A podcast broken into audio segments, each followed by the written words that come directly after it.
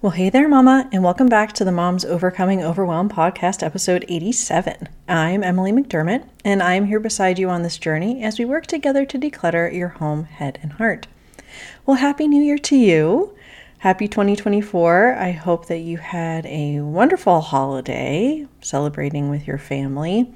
And I don't know about you, I have kind of mixed feelings about the new year. I kind of like that new year energy, having my brand new planner, but I also sometimes reflect on the year and can sometimes feel disappointed about things I wanted to do or wanted to accomplish but didn't. And I know as an overwhelmed mom, you might be feeling that same way. So the question is how can we look to 2024 with excitement without feeling overwhelmed? to be able maybe to have some goals, but not get caught up in all of the new year, new you excitement that makes us feel like we're not measuring up. Well, today we are going to be talking about the one mindset shift that is really helping me in this new year to overcome overwhelm and hopefully have my best year yet. So, what do you say? Grab that notebook and pen and let's dive into today's episode. Hey there, Mama. Are you tired of all the stuff crowding your home, calendar, and mind? Do you wish you could say goodbye to the endless to do list running around in your head? Want to declutter but don't know where to start? You're in the right place. Welcome to Mom's Overcoming Overwhelm, where you will find proven and practical solutions to declutter your home, head, and heart. Hi, I'm Emily, a wife, boy mom, and simplicity seeker. I struggled to get pregnant and felt overwhelmed until I discovered decluttering could create the physical and emotional space I needed to become a mom. Now, two kids later, I've transformed my life and motherhood by developing simple systems around decluttering, capsule wardrobes, kid stuff, cleaning and tidying, meal planning, time management, and more, and I can't wait to share them with you. If you're ready to reclaim the time and energy you crave, be present with your kids, and finally enjoy the life and motherhood you so deserve, let's kick overwhelm to the curb, shall we? Grab your lukewarm coffee, your notebook and pen, and clear off some counter space. Let's do this. Well, we're going to be starting the new year with a decluttering challenge in the Facebook group. We're going to be starting on Monday, January 8th. And keeping things very doable, like we always have. It's going to be 15 minutes a day for five days. You can win prizes like a Starbucks gift card or perhaps free coaching with me. And so go ahead over to tinyurl.com forward slash moms overcoming overwhelm.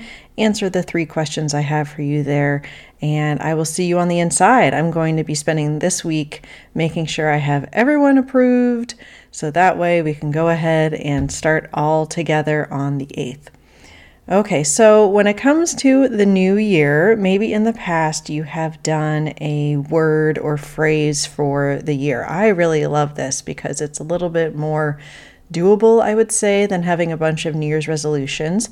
And in the past, some of my words or phrases for the year have been surrender, make room, and last year for 2023, it was lay it down, meaning that I want to make sure that anything that isn't serving me, that I'm laying it down, that I just release it.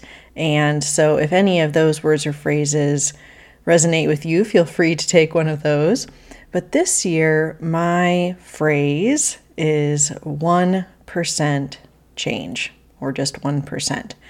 And what I mean by that is that I only have to make a 1% shift to change my life. And so I want to talk a little bit about that and how hopefully that can bless you as you are looking forward to your new year.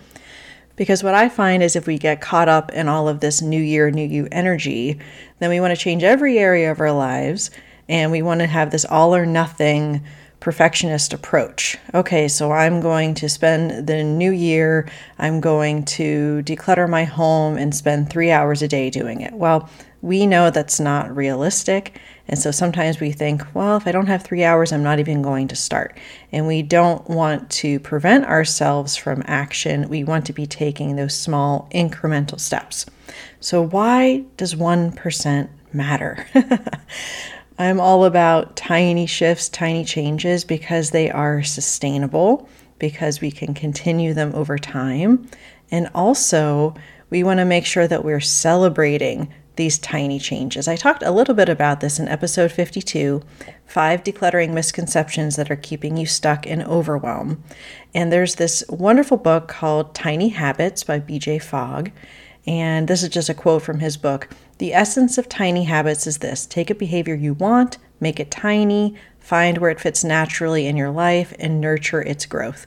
And the example that he gave was that he wanted to have a better habit about flossing his teeth. And so he started with one tooth. And most people think that's ridiculous. Why would you just floss one tooth?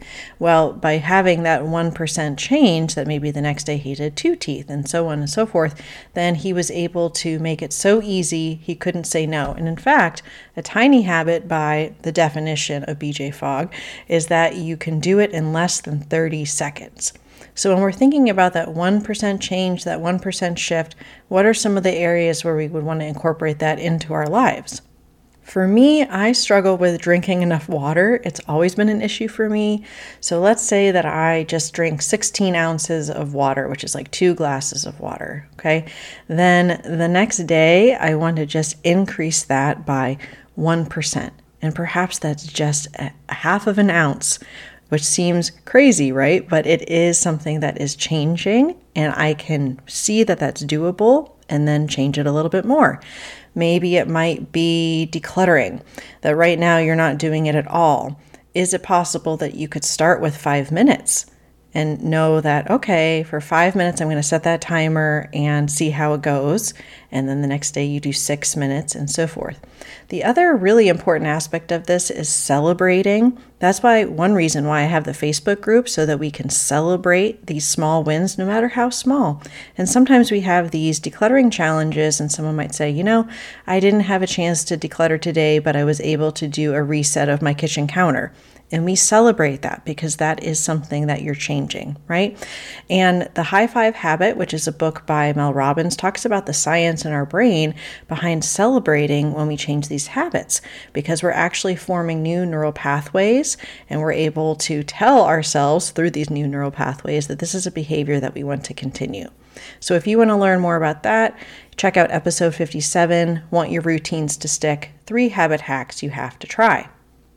Now, the king of habit change, in my opinion, is James Clear. If you've heard of his book Atomic Habits, very famous in this space, and he is very much on board with this slight 1% shift concept.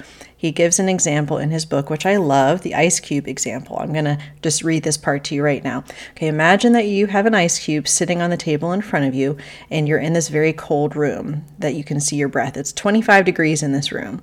And then, ever so slightly, the room begins to heat up. 26, 27, 28, the ice cube's still there. 29, 30, 31, nothing happens. But what happens at 32 degrees? Fahrenheit for all of my listeners that are uh, using Celsius. We're talking about Fahrenheit, right? 32 degrees. What happens? The ice begins to melt. So that one degree shift, which seemed no different than the time, the temperature before, right, has unlocked this huge change. And he says breakthrough moments are often the result of many previous actions which build up the potential required to unleash a major change. And another example of this is flying. So, my dad actually flies recreationally, and I always grew up and was in his plane, the Cessna, which is pretty cool. But pilots are taught this 1 in 60 rule, which states that after 60 miles, a one degree error will cause the plane to be off course by one mile. In other words, if you were going the wrong direction by one degree and kept going, then you would be really far off course. But flipping that, if we make one degree towards where we want to go, then we can have a major impact and get us closer to where we want to be. So, that is the power of the 1% change, the 1% shift. And so, how do we incorporate this into our lives? Well, I'm glad you asked. I have this 3S formula that is going to help you with this. So the first S, small changes, small changes, making it so small, so tiny that you can't say no. You want more upper body strength? One push up.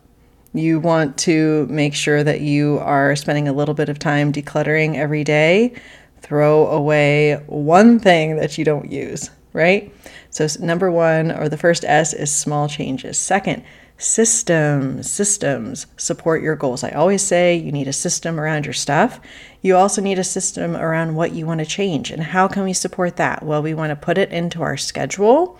When we start these decluttering challenges, I always say to people, What's your plan? Right? When are you going to do this in your day? Is it when the kids are napping? Is it after they go to bed? Is it on your lunch break?